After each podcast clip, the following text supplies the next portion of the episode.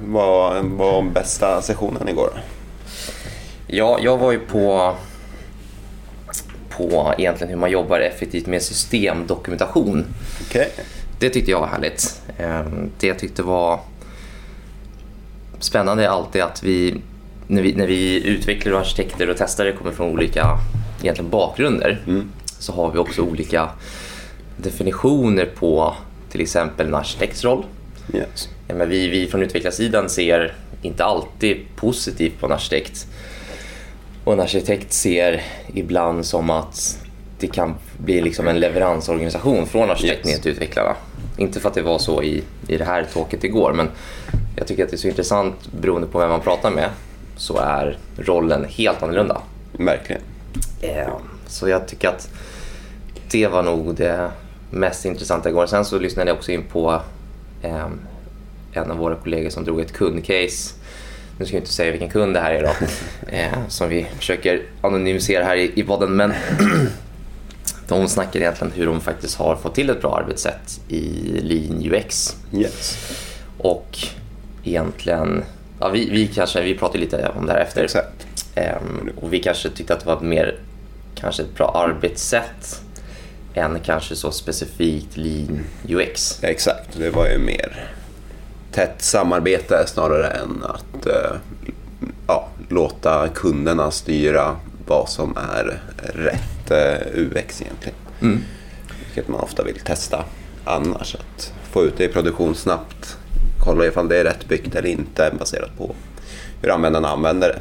Och därefter tweaka det till, tills det uppfyller de kraven som man har egentligen och kunderna har framför allt. Mm. Vad tyckte du själv då? Vad var roligast igår? Eh, tyckte det var spännande. Jag var på sån här low code eh, i Microsoft. Eh, kommer jag inte ihåg vad plattformen heter. Power Men- Apps, kanske? Power Apps, exakt. Eh, och att man kan bygga så mycket på så kort tid. Liksom. Eh, att det finns så mycket verktyg att simplifiera sånt som man gärna gör komplext. Mm. Eh, framförallt vi utvecklare som gärna så här Nej men shit, det där kan jag bygga och så tar det en månad att bygga när man kunde ha gjort det liksom i Power Apps på, Ja. under en förmiddag. Liksom. Utifrån den workshopen då, vad tror du att du skulle kunna använda det i ditt arbete? I eh, just det arbete som jag har just nu så framförallt till att, eh, för vi har ju en liten AI-modell som ska kalkylera baserat på viss dat- eller, ja, datan som vi hämtar in så ska vi ge rekommendationer på utdatan.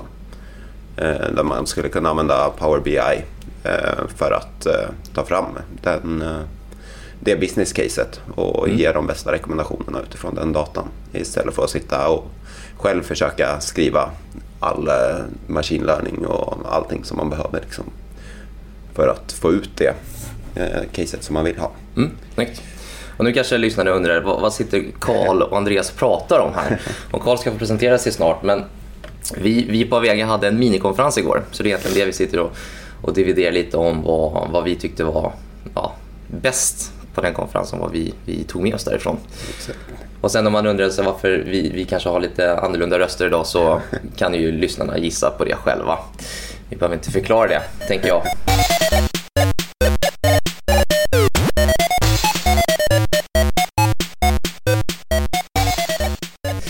Så varmt välkomna till ett nytt avsnitt av Snack Overflow. Vi ska snart presentera ämnet här idag, men först ska Karl få presentera sig eftersom det är hans första avsnitt som du är med i.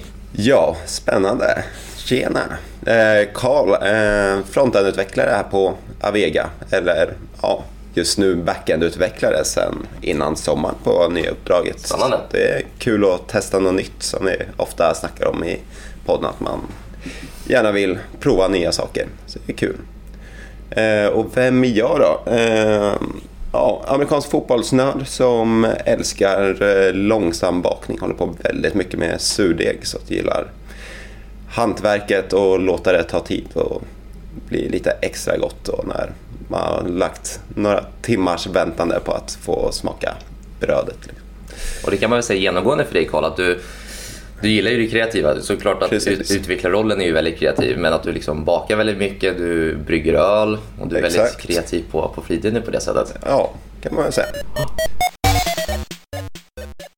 Nu ska vi ju snacka om ett, om ett ämne som ligger framförallt dig väldigt kärt. Ja, de senaste åren har det ju varit väldigt mycket. Eh, började egentligen med att jag såg en eh, presentation av en som heter Charlie Gerard som eh, visade en eh, talk där hon hade köpt något så här eh, som läste av liksom hjärnvågor. Eh, och sen så hade hon byggt en webbapp som skulle liksom agera utifrån hjärnvågorna. Och då tänkte jag att shit vad man kan bygga bra tillgängliga appar med eh, olika hårdvara och faktiskt få bygga saker som användarna kan använda. Och inte bara saker som ser bra ut för oss som har bra syn och två fullt fungerande händer och allt det sitter liksom och vet hur mjukvaran ska fungera. Precis, och det är just tillgänglighet vi ska prata om idag för er som kanske inte snappade upp det. Och vi har ju lite olika erfarenheter av tillgänglighet. Det är ju liksom det konceptet accessibility för er som hänger kvar i lite engelska termer. Men det är det vi, vi snackar om. Men vi kommer nog förklara utifrån den svenska termen av tillgänglighet. Yes. Ehm, och som, som jag sa, jag och Carl vi har lite olika erfarenheter. Carl har absolut mest erfarenhet av oss ehm, för att bygga framförallt tillgängliga webbar. Ja. Ehm, så du kan väl dra lite vad din erfarenhet är, lite kortfattat vad du har jobbat med och vilken, Absolut. vilken standard av tillgänglighet du har jobbat med. Ja, eh, jobbat mycket VKAG 2.0 började jag med. Eh, då byggde vi en eh, webb som, där det var väldigt viktigt att kundens information gick att ta del av för alla användare. Så att det var ja, inte samhällskritisk information men det var väldigt viktig information för att få ut så att alla användare kunde använda. Och eh, där jobbade vi egentligen med att eh, vi fick eh, en lång design, satt och implementerade det. De hade några testare som testade igenom allting och sen så fick vi en lång lista i backloggen att det här är vad ni ska göra för att ingen av oss hade ju jobbat med tillgänglighet innan och visste ju inte riktigt vad det var utan vi gjorde så gott vi kunde, fick tillbaka en lista och sen så fick vi ju lära oss liksom, eh, på det. Det här är ju 2008 så det var ju precis när eh, VKAG 2.0 vart, eh, nej, inte 2008, 2012. Jag tänkte väl, hur länge har du jobbat egentligen? Ja, exakt. 2015 var det. Eh, förlåt. eh, som vi byggde det här. Eh, och eh, ja, fick ju väldigt mycket liksom, oj, är det så här man ska bygga saker för att det ska gå att använda dem? Vad skulle du säga det svåraste är som ett, liksom ett team som du kom in i och liksom får plötsligt tillgänglighetskrav? Vad skulle du säga det svåraste är för ett team att egentligen anamma det nya arbetssättet? Eh, framförallt eh, kunskapen är ju väldigt eh, bristfällig, eh, tycker jag. Och eh, vart man ska hitta rätt eh, information när man bygger saker. Det är ju inte alltid att man vet. Eh, man får ofta, i vårat fall som frontutvecklare, får man ju ofta en design. Eh, och sen så ska vi komma på ett bra namn för den här komponenten. Ja. Och eh, ofta så finns det ju standard för vad komponenterna heter, men det är ju inte alltid man har koll på det. Eh, och då sitter man och så ska man försöka gissa sig fram till så här, okej, vad är det för någonting jag ska söka på för hur man bygger det här eller hur ska jag faktiskt använda det? Mm. Jag tänker vi ska snacka lite om, om kunskapsnivån där som vi, vi ofta tycker är ett, ett bekymmer när vi kommer in. Och jag tycker vi ofta hamnar i den diskussionen att kunskapsnivån är, är dålig på utvecklarnivå. Ja, Men det finns ju väldigt många fler nivåer i ett projekt än just Absolut. bara liksom den tekniska implementationen. Och det tycker jag sällan berörs. Jag menar, vi, vi, nu har vi pratat om att vi, vi oftast kommer in i ett projekt där vi får en, en design levererad som vi ska utföra. Upplever du att alla led har bra tillgänglighetskunskap? nej, det tycker jag inte. Eh, ofta har man ju fått eh, en hel del design som eh, inte ens eh, uppfyller liksom, kontrastkraven och så får man ju, liksom, det första man gör är att så här, man kollar på designen och så säger man att eh, ni får ändra de här färgerna för att det funkar inte. Om det kommer in en som sitter på en dåligt upplöst skärm eh, eller har nedsatt syn eller inte ser färger superklart så kommer inte den kunna läsa de här. Så Vad tror du att det beror på att, att just kunskapsnivån är liksom dålig även i de leden? Jag tror det är uh, utbildningsmiss. vi får ju inte lära oss så mycket om tillgänglighet utan det är oftast, uh, framförallt min utbildning, vi fick aldrig, liksom, vi, jag visste inte ens att accessibility var en term när jag Nej. var färdigutbildad. Uh, utan det är någonting jag har fått snappa upp liksom, i jobbet. Mm. Uh, och det tycker jag är liksom hade man fått lära sig liksom vad accessibility är och varför man ska uppfylla det redan i skolan. Både som UX-are, designer, om man är redaktör också. För ofta så är det ju, vi bygger ju verktygen för att man ska kunna publicera webb och sen mm. så sitter ju någon helt annan och implementerar texten och gärna i en vissebygd där de kan få välja vilken heading type och hur HTML ska se ut helt fritt. Eh, där vi inte kan påverka så mycket. Och eh, det är ju inte så att vi går in och granskar exakt så här, bara, ah, nej, men, hur de har gjort sin HTML och sen mm. så går tillbaka och bara nej men ni måste ändra de här sakerna. Liksom, utan man måste ju liksom konstant utbilda varandra och se till att man håller sig. Och det är ju rätt spännande med tanke på att, som du är inne på Karl, att vi, vi får inte lära oss i plugget. Nej. Men det är ju ett lagkrav. Ja. Och det kommer mer eh, strängare lagkrav framöver. Jag tror vi har varit inne på 2024. Ja, Eh, de verkar ju skicka den där framåt lite hela tiden. Mm. Eh, känns det som. Det var, det var 2022 eller 2023 först och sen så sköt man fram det under mm. pandemin. Jag eh, vet inte varför. Men... Och det är intressant då tycker jag att när, när vi har liksom lagkrav att det inte ens det, liksom, det, bot, det kommer liksom inte ens på den nivån i skolan att, man, att det benämns. För jag kommer också ihåg på mm. universitetet att vi snackar inte tillgänglighet. Det var väldigt mycket fokus på tekniska implementationer men inte, inget med tillgänglighet. Det, det nämndes inte ens på, på tre år på den tiden. Nej, precis. Och, men det här är inte så långt tillbaka i tiden. Det här liksom, det är 2015.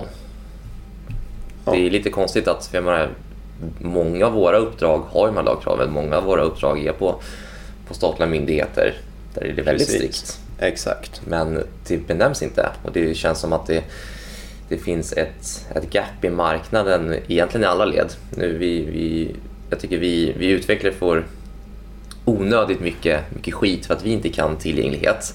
Såklart att vi ska kunna det. Men det är minst lika viktigt att liksom designers, att projektledare, att produktägare, testare, att de också kan tillgänglighet och förstå det. Ehm, det är lite svårt för annars blir det liksom...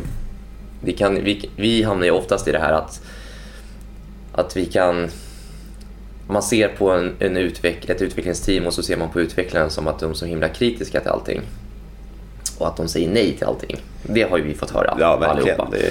Det, eh, speciellt på designers, när designers snackar om med utvecklare. Där fick vi höra igår på minikonferensen att det, det är mycket friktion oftast mellan utvecklare och eh, designers. Ja, det här är ju egentligen grundanledningen. Ja, och framförallt för att eh, ofta så jobbar man ju i silos som också var en mm. del utav det taket att eh, UX sitter och gör sin uh, discovery flera månader i förväg och sen så skickar de ner det till designers som lägger färg och form på det.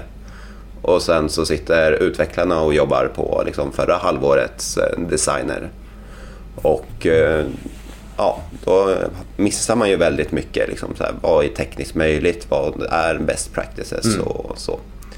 Och sen så, ja, i det här fallet som hon tog upp, då var det till och med att de fick ju skrota liksom åtta månaders eh, designjobb. Det är ju ganska mycket. Det är mycket pengar som inte... Jobb som mm. försvinner där. Verkligen. Man inte har en, ett tätt samarbete. Um, Men du som har varit inne i, i många egentligen tillgänglighetsprojekt, om vi, yeah. om vi benämner dem så. Hur tycker du att man har kunnat jobba effektivt med liksom tillgänglighetskrav? Eh, det bästa som jag märkte som fungerade hyfsat bra det var ju att sätta väldigt hårda regler på hur man får skriva kod. Skriva väldigt tuffa eh, end-to-end-tester med tillgänglighetskrav på så att man får ja, skriva med Cypress, använda Cypress Axe, eh, ja. lägga in ESLint-regler som i, liksom, medan du skriver koden att du får liksom varning att oj, nu har du använt en länk här när det borde vara en knapp eller du har fel typ på knappen eller nu har du glömt att lägga till en läsbar text på den här länken. Så att, eh, på så sätt så fick man ju väldigt mycket liksom, lära sig medan man skrev kod. Och det tycker jag är en väldigt bra liksom, utbildningsfunktion att eh, få så mycket fel medan man jobbar och eh, så får man ju lära sig utifrån alla fel och så här, ja, men varför fick jag inte pusha den här koden? Mm. Så ser man, ja, nej, men det var för att du missade att lägga till en roll på din header. Liksom. Och sen så får man ju ja, fortsätta därifrån. Liksom. Mm. Ja, men precis, vi är lite inne på att liksom försöka egentligen abstrahera bort att tänka på tillgänglighet. Det är det Exakt. vi försöker uppnå med alla de här verktygen vi snackar om. Och jag menar, vi, vi är väldigt duktiga utvecklare i våra utvecklingsteam på, på andra delar i kodbasen. Du är inne på ESLint, Silid med för att få till en bra kodstandard. Yes. Varför är vi inte bara så duktiga på alla fronter? Jag menar, det är ju samma config egentligen. Verkligen. Att liksom automatisera och abstrahera bort tillgängligheten så inte vi behöver tänka på den. Men att vi ändå får verktygen som, som pushar och eh, framförallt promptar för när vi gör fel. Ja. Ehm, så det tycker jag... Ja, jag, jag har aldrig varit på ett projekt där man... Oftast tycker jag att man, man som lite Vattenfall-tänk, att man, man sitter och utvecklar Mm. och så sitter man och utvecklar och så kommer in någon testmiljö och så liksom valideras det på något vis. Sen slänger man på accessibility på, på toppen. Precis. Då fixar man det. Ja, och då får man ju en väldigt lång lista med saker att fixa. Eh, I ett projekt där jag var, då hade man inga regler som checkades av.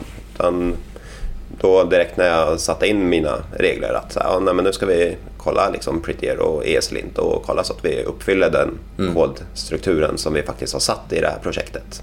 Eller som teamet då hade satt eftersom den här kodbasen redan fanns uppe. Och eh, då fick jag ju sitta liksom i nästan en vecka och se till så att alla regler uppfylldes. Och sen när det var gjort så slängde jag på alla tillgänglighetskrav och eh, fick sitta i några dagar till för att skriva om. Och då hade vi även liksom ett gemensamt komponentbibliotek där eh, många komponenter delades. Där man också fick gå in och uppdatera tillgänglighetskrav och se till att övriga team också får en hel del av det gratis och sen så fick man ju gå ut i teamen och säga att ja, nu har jag gjort de här sakerna så att nu kommer ni få smällar i era projekt också. Eh, Så att, ja, vore bra ifall ni också slänger på de här reglerna så att vi alla följer samma kodstandard i. Så att beroende, oavsett om vi behöver hoppa emellan team för manbrist eller att vi känner att eh, vi vill testa på ett nytt projekt så sitter alla och skriver kod på samma sätt i hela avdelningen. Man skulle kunna jämföra att slänga på tillgänglighet egentligen fixar i efterhand. Det är ungefär som att Precis. slänga på ESLint i efterhand. Exakt. Summa summarum, det är ett helvete. Ja, Ja. precis. Det Eh, blir, det blir Många timmar på bara sitta och strukturera om kod som redan fungerar. Liksom. Mm. Och då tycker jag att det finns ju då också en ekonomisk aspekt i, i det hela. Jag menar, hade vi haft tillgänglighet... Jag menar, om vi, om vi slänger in de här verktygen i början av ett projekt och jobbar mer aktivt. Jag menar, vi är inne på det här i många, många av våra ämnen med att det blir färre buggar. Det kommer ut snabbare saker. Det blir mer kvalitetssaker som kommer ut. Och det blir mindre friktion. Precis. Så vad tror du är största anledningen till att, att verksamheten inte gör det? Ja, en bra fråga. Jag tror att eh, framförallt eh, så har man ju ofta så här Nej, men vi tar det sen. Lite samma mentalitet till att skriva tester eh, som vi har märkt. Ja. är också så här, nej men vi gör det sen. Så bara, ja men varför? Om ni hade skrivit testerna från början så tar det inte så mycket tid. Eh, Det tar ju väldigt mycket tid att skriva tester sen. Då ska man ju komma ihåg vad business caset var för just Oh ja. eh, den implementationen. Precis. Eh, Och på samma sätt så tror jag att man eh, tar tillgänglighet, att man tror att tillgänglighet ska ta tid att implementera.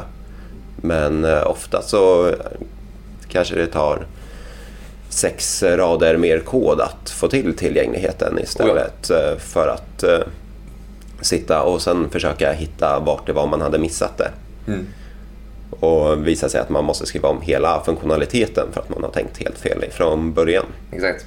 Och jag brukar tänka så att när, så fort någon kommer och, och säger så här, det där tar vi sen. Ja. Min mentala bild är alltid, och så brukar jag säga later is never. Och Ja. det brukar ju det brukar ju stämma. Det brukar verkligen stämma. Liksom, är, är det någonting man, man skjuter framför sig så är det så här, nej men det, det kommer inte vi göra. Det kommer inte hända. Nio av tio av fallen är det, ja, nu är det i och för sig tillgänglighet vid lagkrav, så Ja. till slut så får man ju bestämma sig om man vill bryta mot lagen då eller Precis. om man vill ta hand om det. Men eh, oftast är det så i våra projekt att så fort, det, det spelar ingen roll vem som säger det, vilken roll i ett projekt, men skjuter man det framför sig så, så händer det inte. Nej, exakt. Men jag tycker du är inne på en intressant sak med, med just tillgänglighet. Ja, men det är ju inte bara tillgänglighet som i tillgänglighet för folk med synnedsättning eller andra tillgänglighetskrav. Ehm, eller mobilanpassningar för den delen. Eller, det är också en del som handlar om faktiskt kodkvalitet. Det är det ju. Jag menar, om vi bara tänker en, en klassisk HTML-struktur. Om folk, utvecklare i det här fallet då, om utvecklare hade byggt med rätt HTML-struktur så hade ju kodkvaliteten också blivit betydligt lättare. Absolut. Så och testningen hade blivit lättare.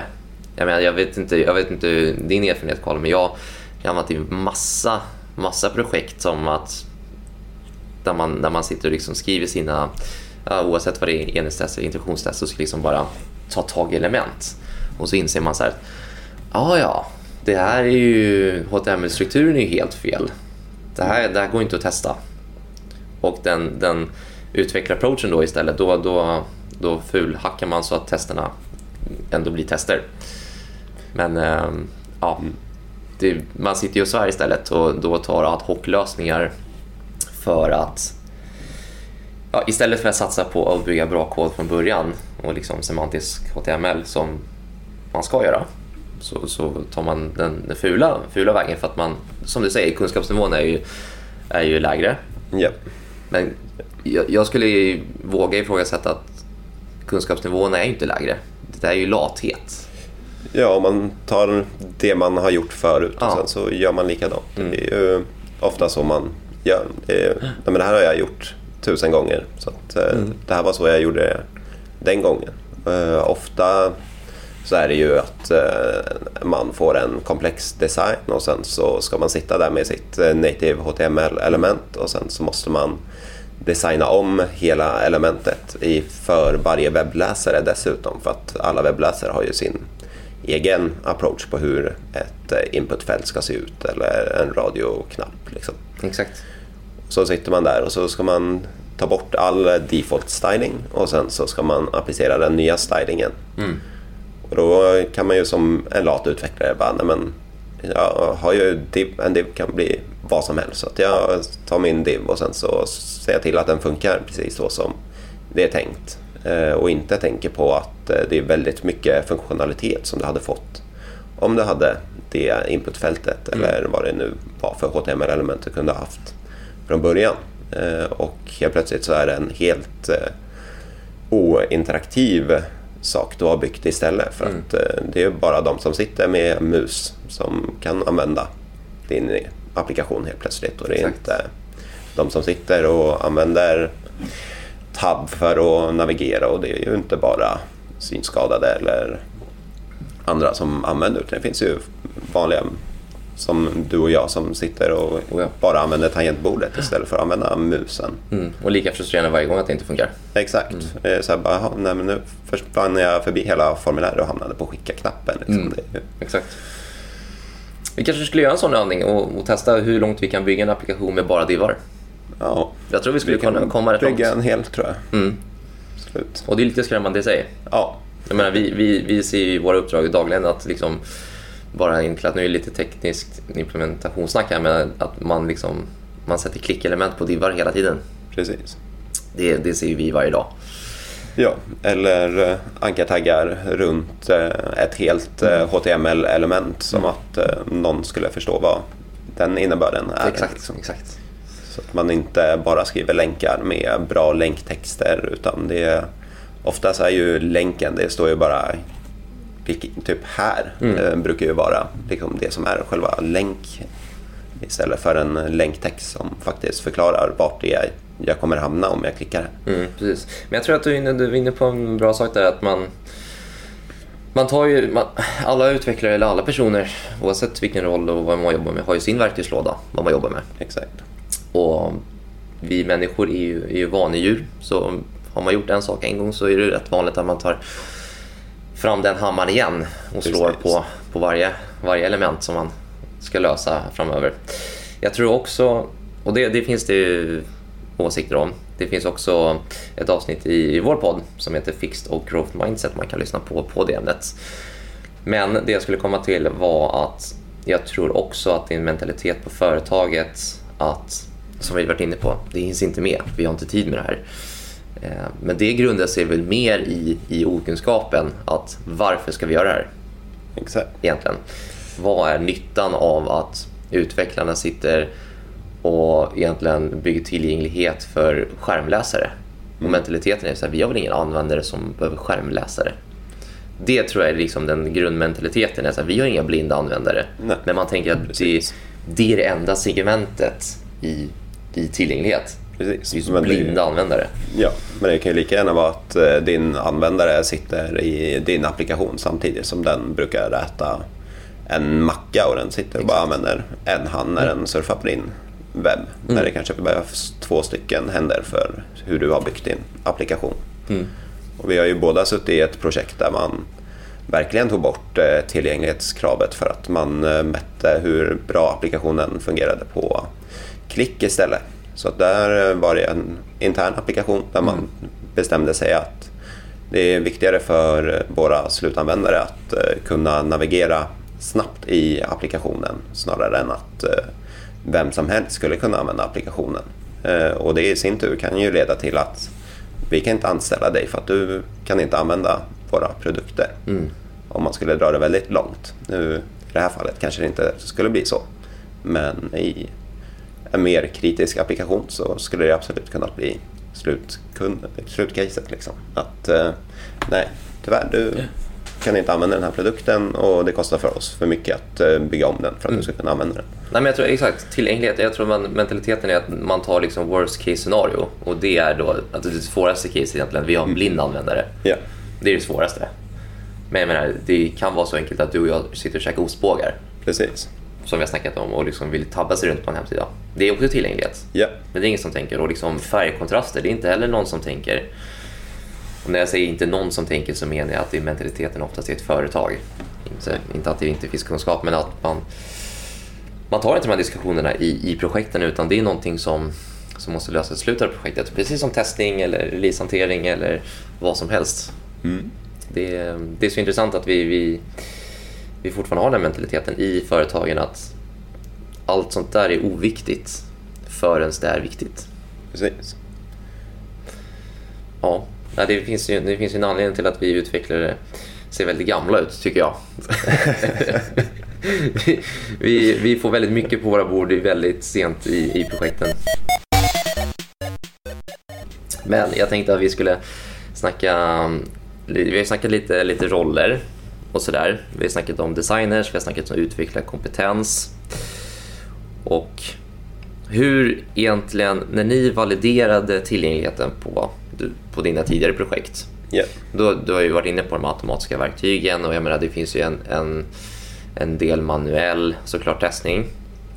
Har du varit med i något projekt där ni faktiskt haft riktiga användare? Jag menar det kan ju vara i worst case, det kan vara, eller svåraste case kan jag säga, worst case, svåraste caset, blinda användare. Har ni haft något sånt där blinda användare har suttit och testat så att ni valideras utifrån riktiga användare? Ja, jag tror det på första, det första caset som vi, eller första webben som vi byggde med riktiga tillgänglighetskrav där. eh, Så tror jag att de faktiskt hade en ganska stor användarbas som de lät testa med liksom skärmläsare och blindskrift eh, och allt eh, möjligt för att de har en väldigt stor användarbas med olika behov just. Eh, Och eh, där var det ju liksom, ja, de kom ju tillbaka med riktig feedback. Liksom. Eh, sen så har vi ju pratat på det andra uppdraget där jag var, där, vi, där jag tog mig friheten att eh, installera och sätta upp alla regler. Där var det jag och en UXare som drev arbetet väldigt mycket och vi försökte att få till att få in eh, blinda testare som skulle kunna komma in och eh, liksom visa oss hur, hur den använder applikationen och kunna förklara för oss liksom vad som är fel. Men eh, mitt i allt det här så kom det en pandemi och Japp. många andra saker prioriterades upp. Helt plötsligt så skulle vi lära oss att arbeta på distans som vi aldrig hade gjort tidigare i det här projektet. Utan vi var ju bara vana att kunna klappa varandra på axeln och diskutera eller gå till nästa skrivbord och säga hej, hur ska vi göra det här? Och helt plötsligt så ska vi sitta och försöka diskutera på Slack och alla kanske inte sitter så att de kan ta ett eh, möte när som helst. Eller de kanske sitter flera stycken hemma i en eh, trång lägenhet och ena partnern har möten hela tiden och den andra får skjuta på sina möten. Så att, eh, där fick vi skjuta väldigt mycket på sånt som vi ville göra. Mm. Tyvärr. Men du som har jobbat i, i tillgänglighetsprojekt på det sättet, hur, har du liksom någon statistik? Jag menar, du har jobbat mycket med publika webbar Ja. och där är det ju lagkrav direkt. Precis. Har du någon statistik på, säg liksom en vanlig, en vanlig webb, nu är det jättesvårt att, att säga, men finns det liksom några, några mått man brukar utgå ifrån, så här, så här stor av användarbasen har någon form av tillgänglighetsproblematik? Eh, nej, inte vad jag har varit med om. Eh, och I alla fall inte uttalat. Jag vet inte hur mycket... Vi hade ju, jobbade ju väldigt... Eh, det var en organisation som har traditionellt jobbat mycket Vattenfall.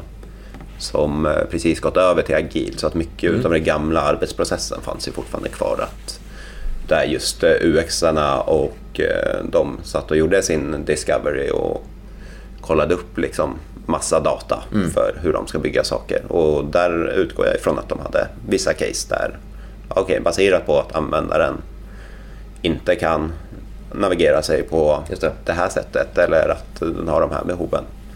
Men eh, inte fått ut någon eh, liksom, konkret siffra på hur många det är som bara använder tangentbordet eller hur många det är som använder andra verktyg för att eh, navigera på webben. Det hade ju varit annars, annars väldigt trevligt att kunna få in den statistiken.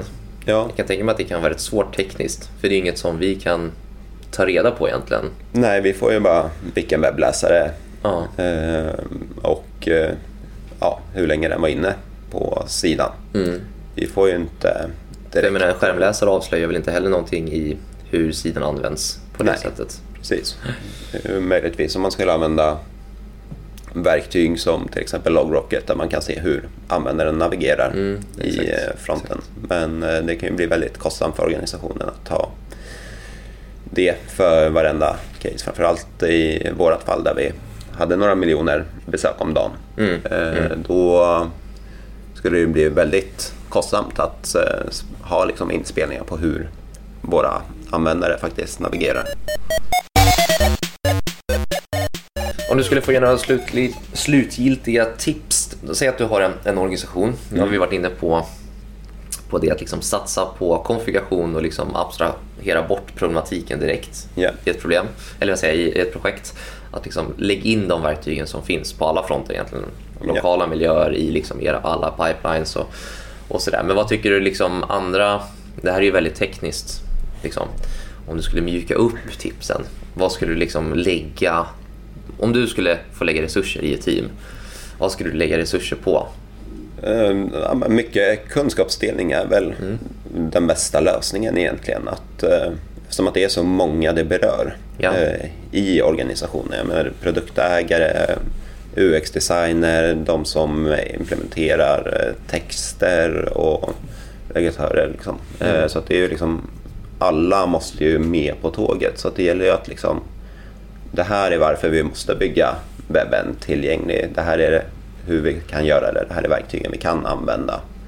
Och att eh, nu eh, alla, nästan alla designverktyg som jag vet, då får de i alla fall liksom uppfyller det här kontrastkraven det. redan när de implementerar sin design. Så ser de ju att så här, oj, den här gråa mot den andra gråa funkar inte. Då ska vi välja en annan färg eller hur ska vi göra detta? Och då är det ändå intressant att de här kontrastproblemen kommer igenom i alla fall, Ja, tänker jag. precis. Eh, Att man går mer på det som ser bra ut för- en, en vanlig användare. ja. Liksom är det som trumfar egentligen allt annat. Precis. Och ofta, både vi utvecklare och designers sitter ofta, ja, till exempel på en, en Macbook med en eh, Retina-skärm med väldigt högupplöst, vilket Ja. kanske inte våra besökare sitter på, utan de kanske sitter på en PC för en eh, rimlig peng liksom, och där ja, displayen kommer till en viss kostnad. Liksom, Mm. och då sitter de på en 720p Exakt. upplösning och helt plötsligt så ser de inte färger lika bra som vi gör heller. Nej. Nej, vi är väldigt bortskämda vi utvecklare. Vi Ja. sitter ju på allt, allt det bästa, men tänker Precis. väldigt sällan på, på lite lägre standarder i, i vårt arbete. Och därav finns det ju de här automatiska verktygen att dra in som, som hjälper till. Precis. Eh, ja, jag tänkte att vi skulle faktiskt dra ett streck där idag. Men vi har ju, idag har vi snackat om tillgänglighet.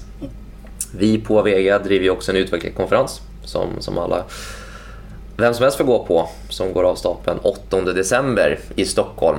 Och då kommer vi snacka mer om just tillgänglighet och hur man faktiskt jobbar med tillgänglighet rent praktiskt men utan att behöva lägga så mycket jobb och tanke på det.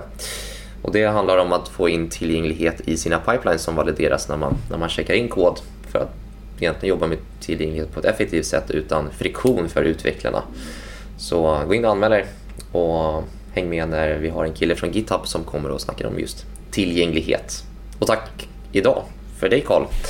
Tack själv. Att du var med. Det här ska vi göra om, tycker jag.